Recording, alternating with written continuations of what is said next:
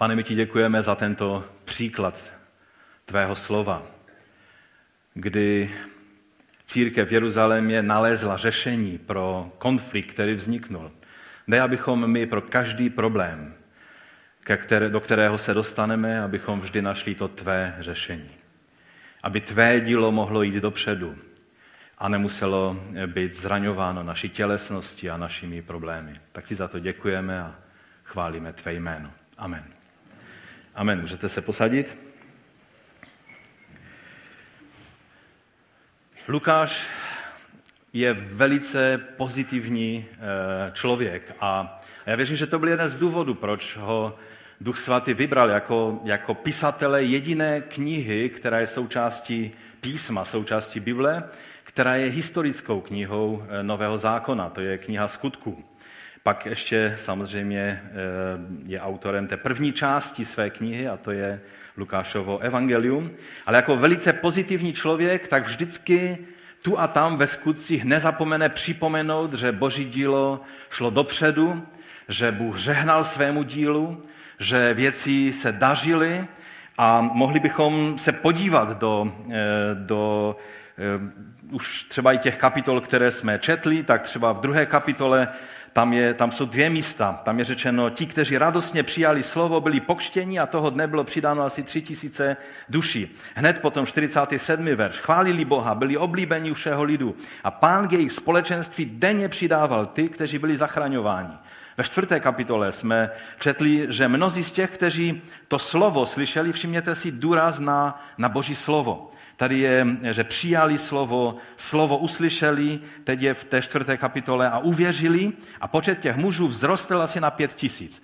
To je, co se týče Jeruzaléma. Pak v páté kapitole jsme četli, že ještě více věřících bylo přidáváno pánem, eh, přidáváno pánu množství mužů i žen. V deváté kapitole budeme mluvit eh, o eh, tom, že zhromáždění, nebo tam je použité slovo eklezia, čili, čili církev, v celém Judsku, Galileji a Samaři měla pokoj a budovala se a chodila v pánově bázni a v povzbuzování Ducha Svatého a tak vzrůstal jejich počet. Pak 12. Eh, kapitola. Slovo Boží rostlo a rozmáhalo se. To je takové, takový zvláštní výraz a, a Lukáš ho několikrát používá, že boží slovo rostlo a rozmáhalo se. Tím je popsán, popsáno to, že církev rostla ve známosti božího slova a počet těch, kteří věřili, se rozšířoval. Ve 13. kapitole a pánovo slovo se šířilo po celé krajině. Tam to je o regionu Pisidie. 16. kapitola. A tak zbory, čili tady je množné číslo e, eklezí, čili ekleziají, upevňovali, se upevňovali ve víře a denně početně rostly. To se týče, týká e, regionu Galácie. 19. kapitola. Pánovo slovo mocně rostlo a sílilo. Tady zase je to e, o městě Efezu. Vidíme, že Lukáš stále znovu a znovu mluví o tom, jak pánovo slovo nebo boží slovo, jak, jak rostlo a sílilo. Je to takový zvláštní výraz, který Možná někdy se u něho více zdržíme, když budeme procházet knihou skutku. Takže vidíme, že Lukáš je duchem svatým nutkán takto znovu a znovu opakovat, abychom si uvědomili, že boží dílo, že se dějou dobré věci v církvi. Víte, někdy jsme tak pohlceni tím naším kontextem toho, toho malého místa, kde jsme a toho, jak se neúplně daří nám zrovna tam, kde jsme, obzvlášť takové skupinky začínající, jako je třeba Opava nebo, nebo Jablunkov, nebo na takových místech, kde stále se schází jenom malá skupinka a modlíme se o průlom, tak můžeme podlehnout tomu, že, že vlastně, jestli vůbec je možné očekávat to, že Bůh dává růst a úspěch svému dílu. Já díky Bohu mám možnost eh, tím, že, že trošku cestuju a že jsem taky v některých eh, evropských a světových eh, výborech, kde mluvíme o celkovém stavu církve na světě a musím vám říct, že někdy jsem přemožen těmi svědectvími, co Bůh koná po celé země tváří. Boží dílo je dobré, je úspěšné a roste a jsme součástí nádherné boží rodiny a je dobré si to vždy znovu a znovu uvědomit. Někdy zase jsou takoví škarohlídové, kteří, když se něčemu daří, tak hned v tom začnou hledat e, nějaký zádrhel. A říkají si, to určitě oni z něčeho slevili, oni určitě něco šídí, protože, protože příliš podezřele se jim daří. Ale Lukáš nám ukazuje, že jednoduše, když se dobře podíváme na Boží dílo, tak i když jsou problémy, tak Boží dílo jde dopředu. A díky Bohu za Lukáše, že nám to takhle, takhle ukazuje. Ovšem potom také se nezdráhá ukázat, že církev v tom celém růstu a v tom, jak jde dopředu, když se slovo Boží šíří, takže eh, když je církev dokonce uprostřed tak obrovského probuzení, jako bylo v Jeruzalémě, protože to byly desetitisíce lidí, kteří se připojili eh, k církvi v, Jeruz- v samotném městě Jeruzalémě, eh, takže i tato církev, když byla uprostřed probuzení, tak procházela určitými konflikty a problémy. To je v pořádku. Lukáš nám to nezakrývá, protože to je součást života. Ty věci se dějí. I náš sbor měl různá období za těch 105 eh, let, co, co existuje. Eh, za chvíli budeme mít výročí 106 tak eh, vždycky, když jsem na nějakých setkáních pastorů a tam se mluví, co prožili ve sboru a tak a ptají se mě, a vy jste už něco takového prožili? Já říkám, náš sbor za těch 105 let už prošel vším, čím lze, je možné projít, protože byla různá období, období, období rychlého růstu. Já si pamatuju, jak jsme začínali eh, před, eh, vlastně po, po totalitě, takže během dvou let se sbor dvojnásobil v počtu. A byly různé věci, které jsme, které jsme prožívali a, a to ty minulé generace by mohly vyprávět teprve o mnoha, mnoha obdobích. Ale Lukáš nám eh, ne, nezadržuje nebo, nebo nezamlčuje to, že součástí života církve jsou také i napětí a konfliktní situace. V knize skutku jsou zaznamenány, a to je můj první bod, tři takové eh, konflikty dovnitř, že, to nebylo, že se nejedná o tlak zvnějšku, ale eh, konflikty, které vyrostly uvnitř církve. První konflikt ve skutcích, eh, to je situace, o které dnes mluvíme, a ten problém vzniknul mezi lidma ve sboru. Ale co je důležité si uvědomit, že to byl konflikt, do kterého byly zapojeni různé, různé skupiny zboru. Tady se jednalo o skupinu hebrejsky mluvících, to znamená těch rodilých um, Izraelců, kteří se narodili v Judeji a, a, a v Galileji a, a tak dále. A helenisty, to znamená eh, Židy, kteří mluvili řecky, a kteří také byli i hodně ovlivněni řeckou kulturou, řeckým myšlením, eh, někdy dokonce i řeckou filozofií a tak dále. Ale hlavně, že se lišili jazykově. Ti mluvili aramejským nářečím a hebrejsky, co se týče písma, a eh, ti, ti helenisté používali jako svoji Bibli řecký překlad, Bible, eh, takzvanou Septuagintu, no a mnozí z nich ani hebrejsky, ani aramejsky už neuměli. A, a vznikala, vznikalo napětí v tehdejší církvi mezi, mezi těmito eh, dvěma skupinama. Takže to je první, první konflikt a, a důležité je, že vedení sboru, apoštolové, ti byli jednotní a budeme o tomto mluvit. Takže když je problém mezi lidmi ve sboru a není tou nejednotou nebo konfliktem zasaženo vedení sboru, tak je to problém úplně jiného řádu, než když je rozděleno skrz eh, to rozdělení, když jde skrz nás, skrz třeba staršostvem sboru. Pak je ten konflikt daleko závažnější a je to úplně jiného druhu problém. Tady v té situaci apoštolové prostě našli řešení, ustanovili zodpovědné lidi a bylo po problému. Všimněte si ovšem, že k tomu problému apoštolové přistoupili za prvé pozitivně, za druhé věcně, prakticky, včas, to je taky důležité, a konstruktivně. Nezduchovňovali to, eh, co bylo jednoduchým důsledkem jejich růstu. Mnohdy problémy zduchovňujeme, které jsou, které jsou jednoduše důsledkem toho, že jsme, že je nějaká společenská situace, že vznikají nějaká napětí, která prostě v životě vznikají v každé rodině a když to začneme zduchovňovat a vidět zatím, kdo ví co, eh, tak, tak je problém. Oni nedovolili, aby tlak a frustrace eh, z té situace vytvořili větší problém. Také nezametli ten problém pod koberec ale jej včas a promptně vyřešili a také nedovolili, aby kdokoliv hodnotil motivace a úmysly. Tady, eh, a k tomu, k tomu ještě budeme mluvit, eh, je to velice, velice důležité zachovat, zachovat správný postoj k těm, kteří třeba mají kritický pohled. A výsledek bylo celkové vyřešení a uklidnění situace. Dále budeme mluvit za nějaký čas o druhém konfliktu, který byl mnohem složitější, protože šel napříč autoritami tehdejší církve.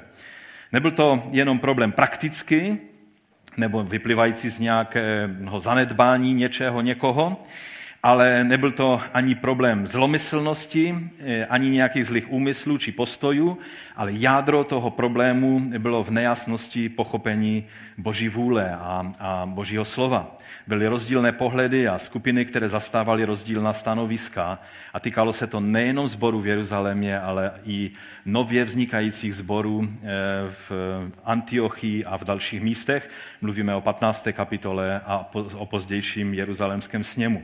Tehdy řešením muselo přijít eh, poznání božího pohledu na věc a také závazné rozhodnutí, jak dál. A to samozřejmě, eh, o tom budeme mluvit, to vyžadovalo mnohem víc úsilí, než to, o čem budeme mluvit dnes.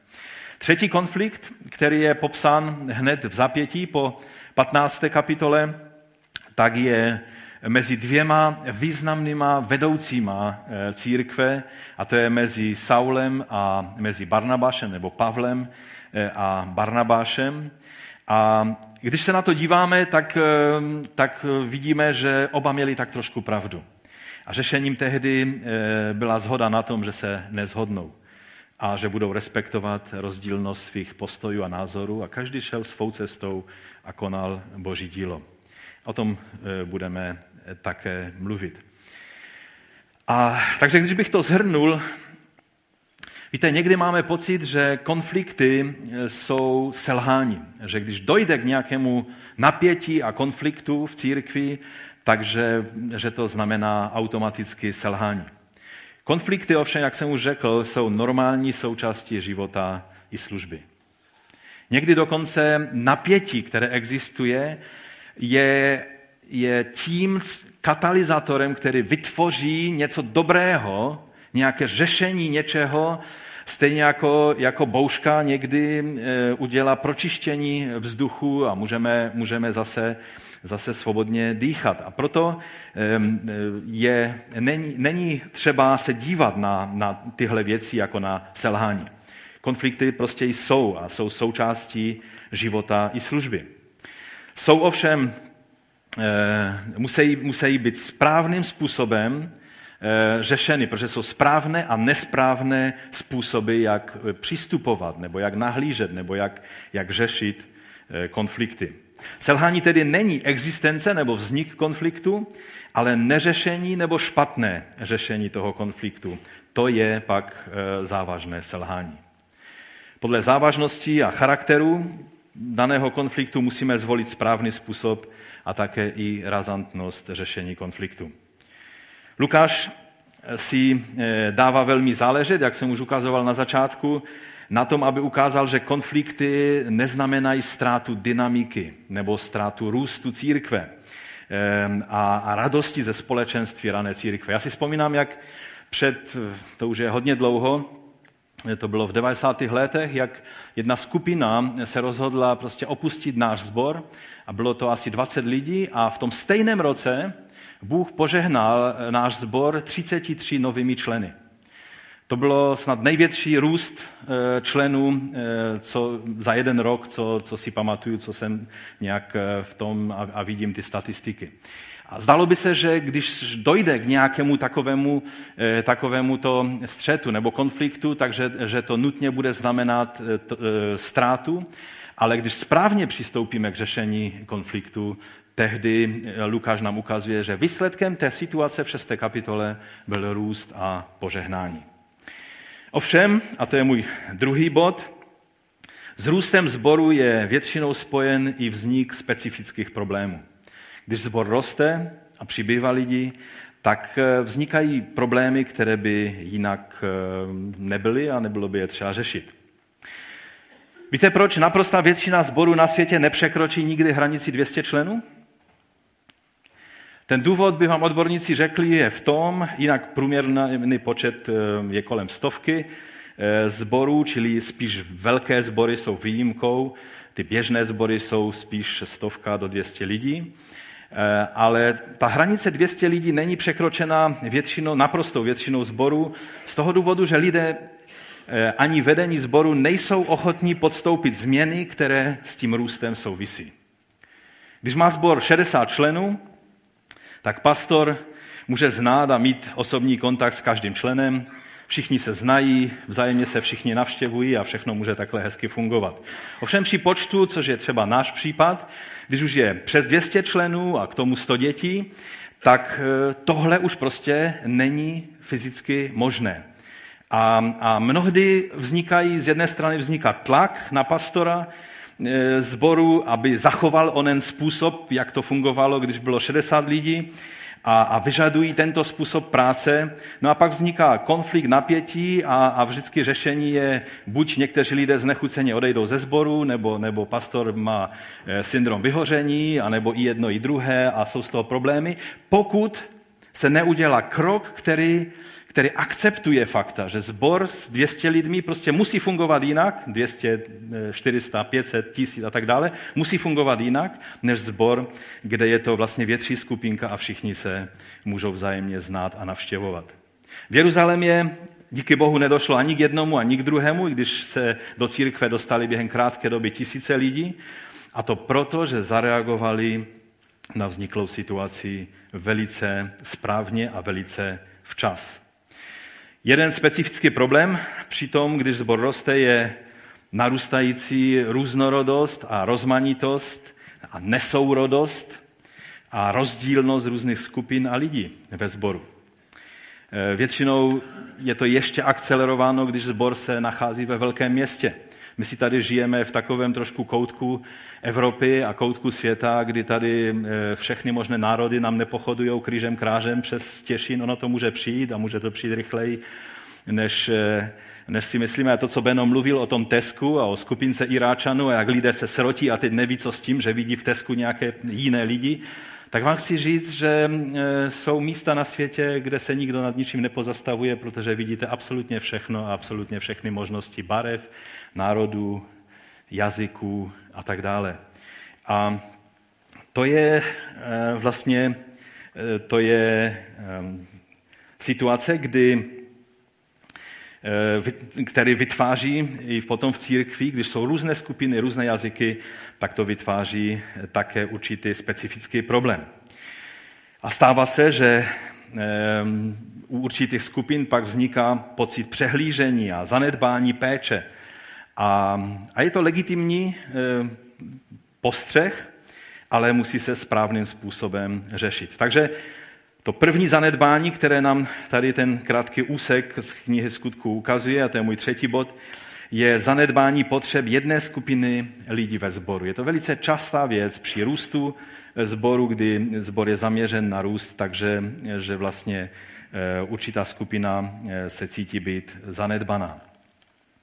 Vzpomínám si, jak, eh, jak jsme v tom období tehdy takového toho růstu v 90. letech, tak eh, byla dvě zhromáždění, jedno bylo v Rakovci, jedno bylo u Mlína v tom zhromáždění a na to eh, zhromáždění ke Mlínu chodili jenom někteří lidé, kteří chodili i na dopolední zhromáždění, ale tam přicházelo mnoho nových lidí a pak a ti se stali členy sboru a pak, když bylo členské zhromáždění, tak ti starousedlící v uvozovkách ve sboru najednou se ptali, a kdo to jsou ti všichni lidé, kteří tady jsou? Já jsem jim musel říct, no to jsou členové sboru. A jak je to možné, že je neznám? No, protože nechodíš na zhromáždění, kde ti to lidé jsou. Že? Čili to byl, to byl určitý, vzniklo určité, určitá situace tehdy. A, a to bylo podobné i v jeruzalémském sboru. Zanedbání potřeb jedné skupiny lidí ve sboru, tehdy si to ti starou usedlící v uvozovkách eh, mysleli, že se jim to děje u nás ve sboru. Víte, v dnešním světě, eh, který je zaměřený na, na výkony a na dobré pocity, že lidé musí mít dobrý pocit z toho, že jsou v církvi, což je fenomen teprve posledních desetiletí, posledního století, kdy si to v životě nikdo neřešil, jestli máš dobrý pocit v církvi nebo špatný. Jsi v církvi, protože jsi součástí vykoupeného božího lidu.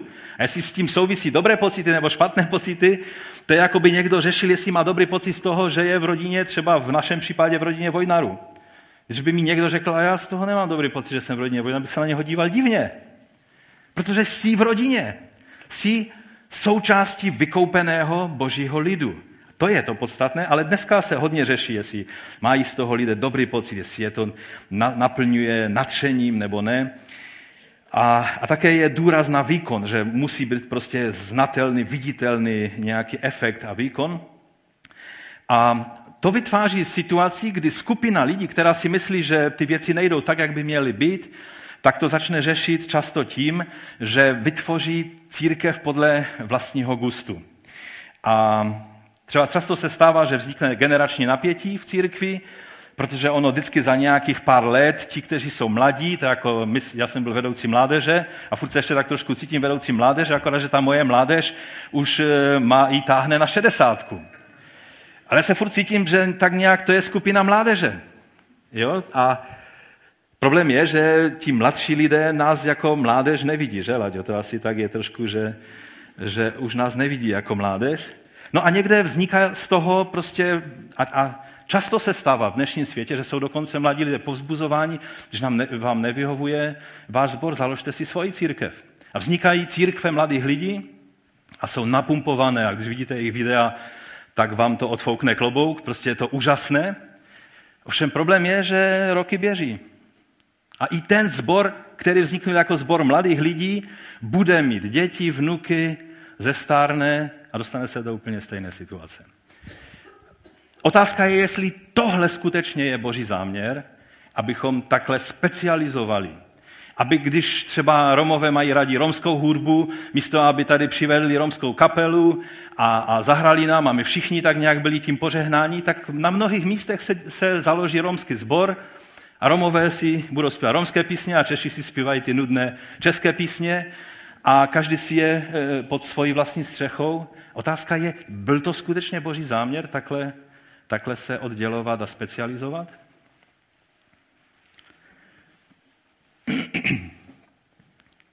Scott McKnight, jeden z skvělých biblistů dnešní doby, napsal knihu, která se jmenuje Fellowship of Difference, čili společenství rozdílných lidí. E, a podtitul je Jak ukázat světu boží záměr pro společný život. V té knize velmi silně zdůrazňuje důležitost zachování různorodosti věkové a multikulturní, sociální a tak dále v církvi. Já si vzpomínám, že pro mě největší radosti, když, když tady kacečko vzniklo a když jsme tady se začali scházet, že tak nějak v tom sálu to bylo hezky promíchané a že, že jsme tady měli prostě lidi všech sociálních skupin a, a Romové, Češi a tak dále.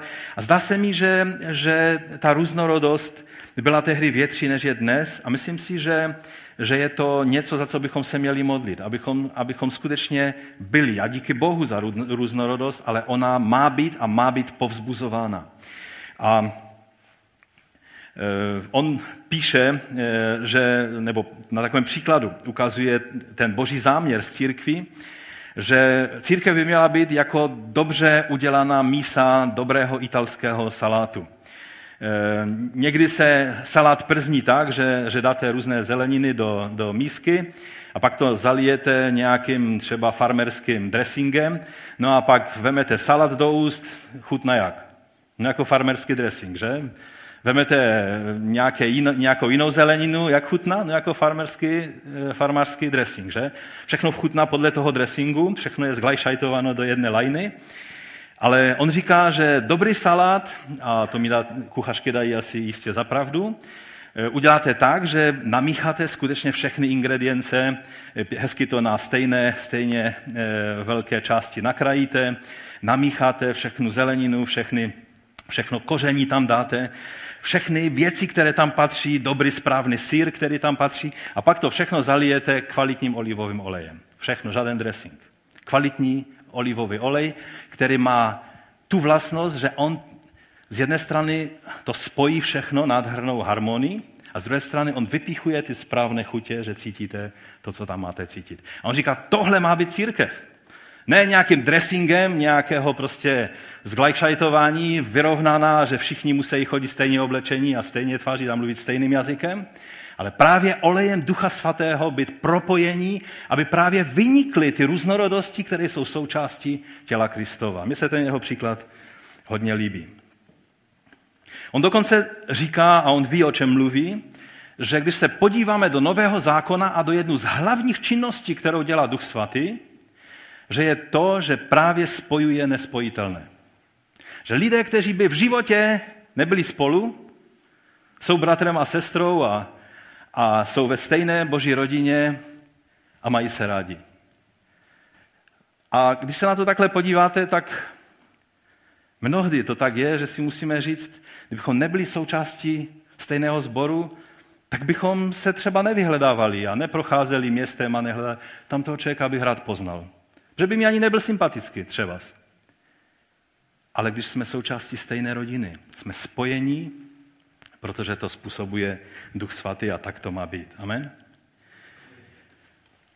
Duch Svatý spojuje i to, co by v životě nemohlo být spolu. I napříč generacemi. Bůh spojuje staré dětky s mladými dynamickými lidmi, kteří mají ještě život před sebou a svět jim leží u nohou. To by v normálním světě nefungovalo.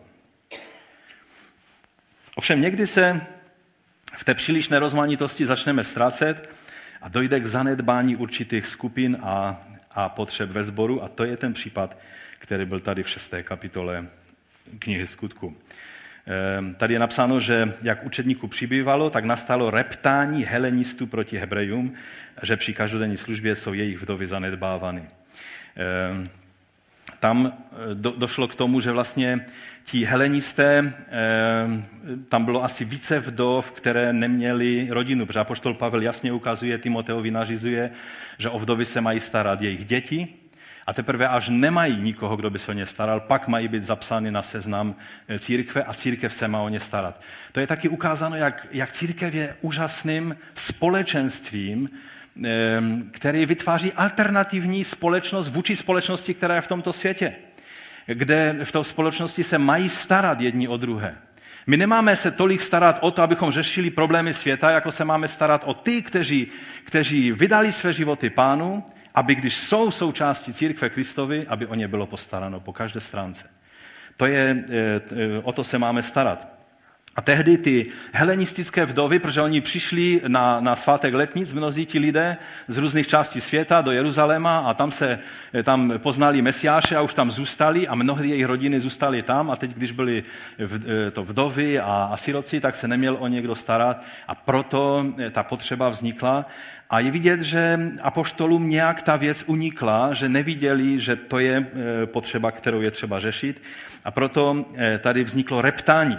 Ale mohli bychom říct, kdybyste přišli a řekli e, hezky, že je třeba vyřešit ten problém, tak bychom to řešili. Ale protože reptáte, tak, tak to nebudeme řešit, protože to je negativní postoj. Takhle často bychom, bychom k tomu přistupovali. A já vám chci říct, že mnohé překlady to tam tak nějak trošku řeknou eufemisticky, že, že si stěžovali ti lidé. Ale tam je stejné slovo použito a český studijní překlad to má správně, že eh, tam používá slovo, že reptali, protože přesně stejným slovem co je popsáno to, co dělali Izraelci na poušti, když to je přeloženo do řeckého jazyka v Septuagintě. Tam je úplně stejné slovo, které znamená nic jiného než reptání. A za to reptání, co dělal Bůh, Bůh je soudil a trestal a tisíce Izraelců pro to reptání zahynuli. A teď mohl Petr říct, a on už v tom měl trošku zkušenosti eh, s Ananiášem a Safírou, že? Tak mohl říct, reptáte? Opravdu se chcete vzpírat Božímu duchu? A ti lidé by asi utíkali, protože by nechtěli dopadnout jak Ananiáš a Safira. A vidíme, že, že eh, apoštole velice jasně rozeznali, že i když způsob, jak to dávají najevo, ti, ti, eh, ta poškozená strana, že je to způsob špatný, že je to negativní. To slovo eh, v řečtině neznamená nic pozitivního, jenom negativní věci. Znamená to reptání, negativní mluvení, eh, prostě naříkání, nadávání, všechno možné, jenom ne nic pozitivního. Ale přesto apoštole se nedali, nedali tím zmást, ale rozeznali v tom, že je to skutečná legitimní potřeba, i když způsob, jak je prezentovaná, je absolutně negativní a proto to řešili a udělali velice správně. No a já bych eh, vlastně eh, mohl, mohl pokračovat dál ještě, abychom si přiblížili, eh, k čemu skutečně došlo, ale protože náš čas je velice omezen, tak bych, tak bych pokročil dál, že řešení, které apoštolové našli, tak bylo tak, že zapojili ty lidi, kterých se to týkalo. Všech těch sedm bratří a řekli ty podmínky, že mají to být zkušení lidé, že mají být plní ducha a víry, tak ale všechny ty, které, které eh, lidé vybrali a apoštole je pak ustanovili, eh, mají eh, helenistická řecká jména, to znamená, že to byli lidé ne z těch starousedlíků jeruzalemských, ale právě z té skupiny, které se ten problém týkal. Je, to nám ukazuje, že apoštolové věděli, že řešením jsou ustanovení správní lidé, kteří se o tu věc postarají, a za druhé, neměli vůbec obavu z toho, no musíme si ty věci udržet ve svých rukou, když se jedná o velké peníze, tak musíme to, musíme to teď si podržet v rukou, ale oni ustanovili sedm lidí. Ne nějaká parita, tak sedm to nejde nějak paritně udělat eh, rovnoměrně, tak to musíme nějak teď klíč nějaký vytvořit podle počtu členů hebrejských a helenistických. Ne, ne, ne. Oni vzali a řekli, vyberte mezi sebou a přiveďte ty muže k nám. Dali podmínky, že musí být duchovně zralí tito lidé a ti byli ustanoveni k řešení eh, tohoto problému. A to nás přivádí k dalšímu, k další věci, protože to řešení, že byli ustanoveni jiní lidé, než aby se o to starali apoštolové, nám ukazuje na velice důležitý bod, a to je můj čtvrtý bod, že zanedbání služby slova na úkor sociální služby není, není správné. Jeruzalémská církev měla velmi silnou sociální službu eh, potřebným eh, ve sboru a je dobré si uvědomit, že tady se nejednalo o službu Bohu a o nějakou světskou práci, ale že obě dvě věci byly službou Bohu. Služba slovem a služba potřebným je tam použito stejné řecké slovo diakonia a obě ty dvě věci jsou služba Bohu. Obě dvě věci jsou potřebné a ovšem na apoštolech byla povinnost ubránit se tomu, aby na úkor té, té sociální služby zanedbali to, co v jejich případě má mít naprostou prioritu. A to je služba Božího slova a modlitby. Víte, dnes se hodně mluví o holistickém přístupu na všech konferencích misijních a evangelizačních se mluví o holistickém, čili o celistvém přístupu k nesení evangelia, že se nemůže jenom kázat evangelium, ale vždycky to musí jít ruku v ruce s dosahováním sociální spravedlnosti a, a krmením hladových a všechny ty věci. A je to správné.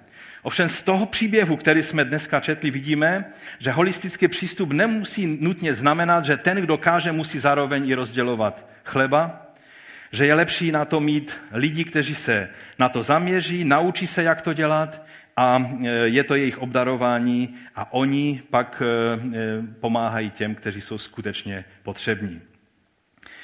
Někteří v dnešní době vidí v tomto, co, se, co udělali apoštolové v Jeruzalémě, že to je ne, nezdravé rozdělení mezi duchovními a mezi těmi, kteří dělají praktickou službu, eh, že se odděluje duchovní a materiální eh, službu Bohu. Ovšem je třeba říct, že, že i když by se nám možná, chtěli bychom, a mnozí to rozvíjejí až do všelijakých teorií, ale musíme říct, že Lukáš tím svým typickým způsobem, kdy to uzavírá tím, že to Bůh požehnal a že to způsobilo růst, dává jasně najevo, že Bůh požehnal tomuto způsobu, že to byl jeho způsob, jak se měl ten problém vyřešit.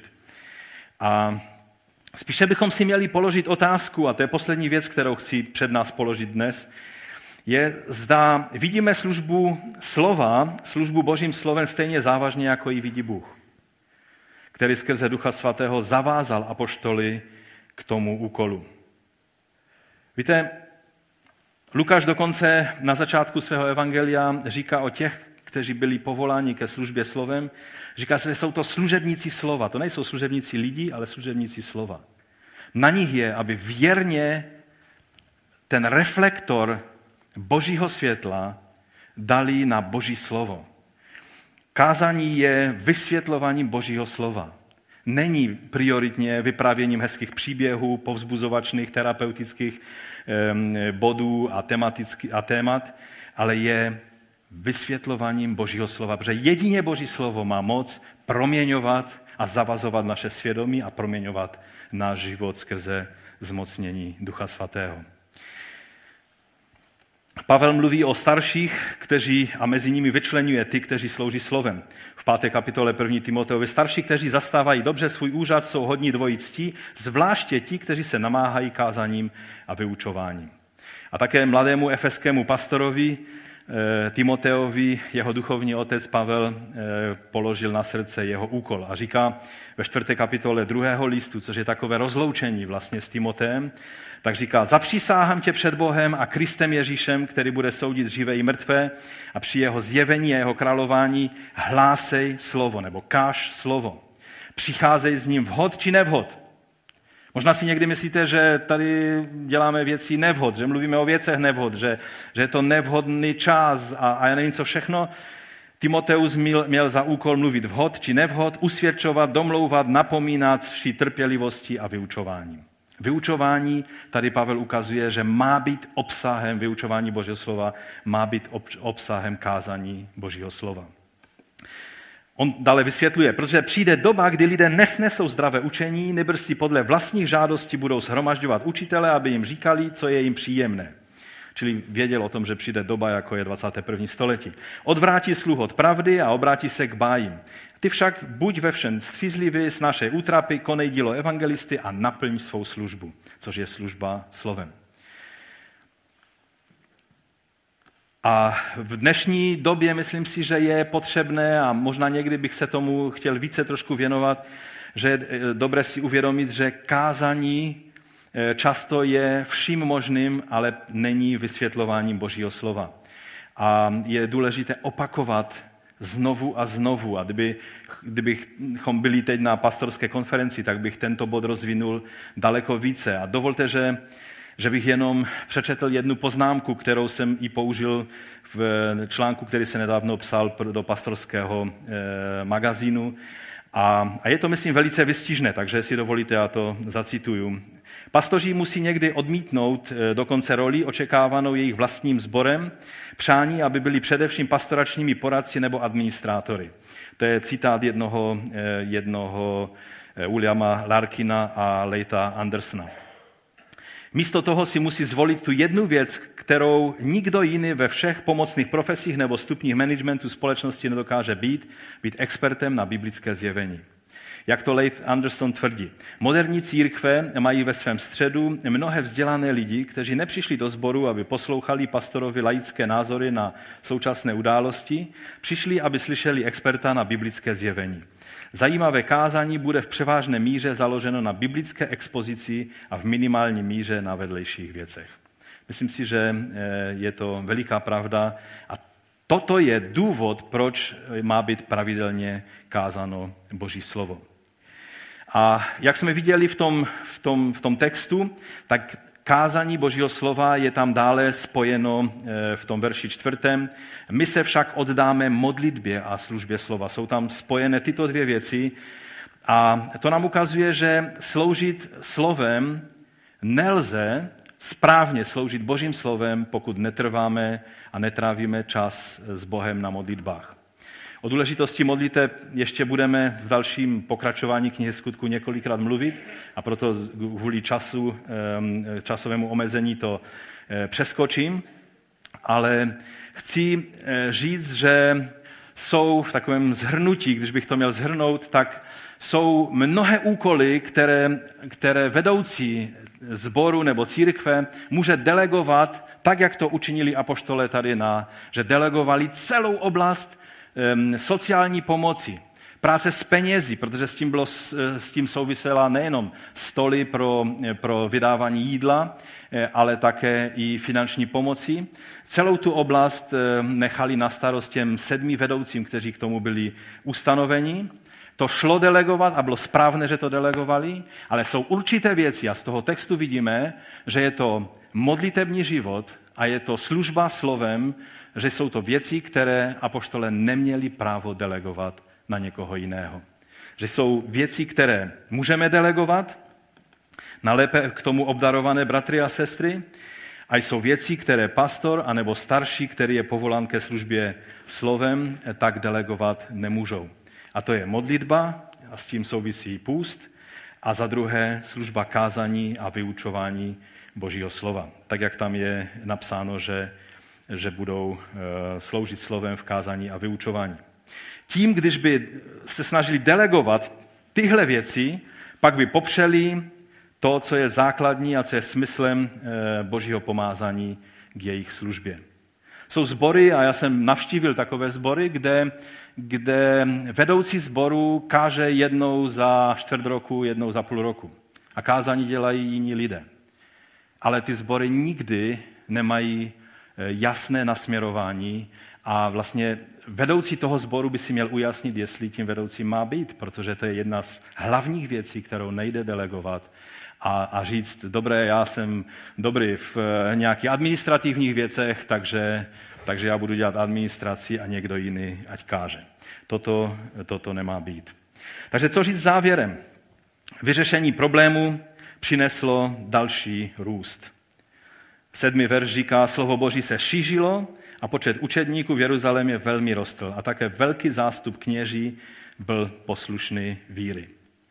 Josefus Flavius píše, že tehdy v Judsku a v Jeruzalémě žilo až 20 tisíc kněží. Eh, on měl tendenci přehánět, takže odborníci to tak trošku počítají střízlivěji, ale i mnozí dnešní biblisté se shodují v tom, že bylo na 8 tisíc kněží, kteří žili v Judsku a v Jeruzalémě a k tomu 10 tisíc levitů. Čili dohromady asi 18 tisíc lidí, kterým se souhrně dalo říct, že jsou to že je to eh, skupina eh, nebo zástup kněží. A tady je řečeno, že velký zástup kněží byl poslušný víry.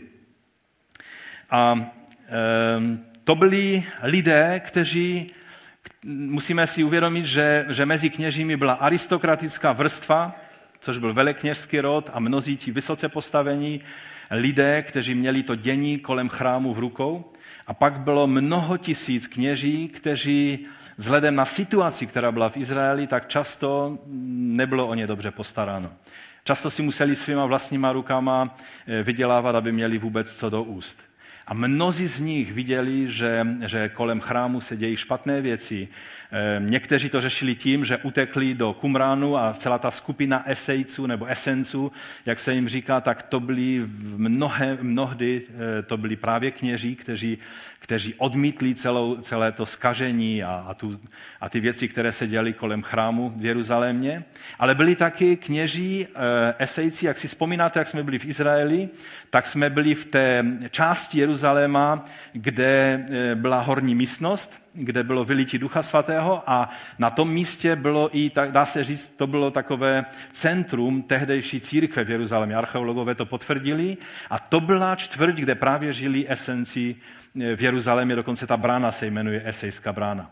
Čili Mnozí se domnívají, že to byli právě ti kněži, kteří očekávali vykoupení Izraele, kteří prostě viděli, že s chrámem se musí něco podstatného stát, že tak, jak to běží, už to dál běžet nemůže a najednou přichází slovo Ježíš je Mesiáš. Mesiáš přišel, je tady a on je ten, který je zárukou toho, že věci jsou, se, se dějí správně a po tisících se začali obrácet. A to je ten dobrý výsledek, to je to, to správné, co se stalo tehdy, protože problém, který vzniknul, byl vyřešen včas, byl vyřešen správným způsobem.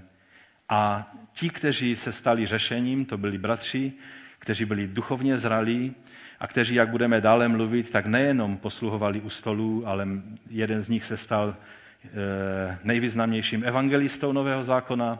Štěpán byl prvním, který, který eh, vlastně v polemice s, s vedoucími a s velekněží obhajoval eh, Ježíšovo, Ježíšův pohled na Tóru a na chrám a na ty všechny věci, za což zaplatil svým životem.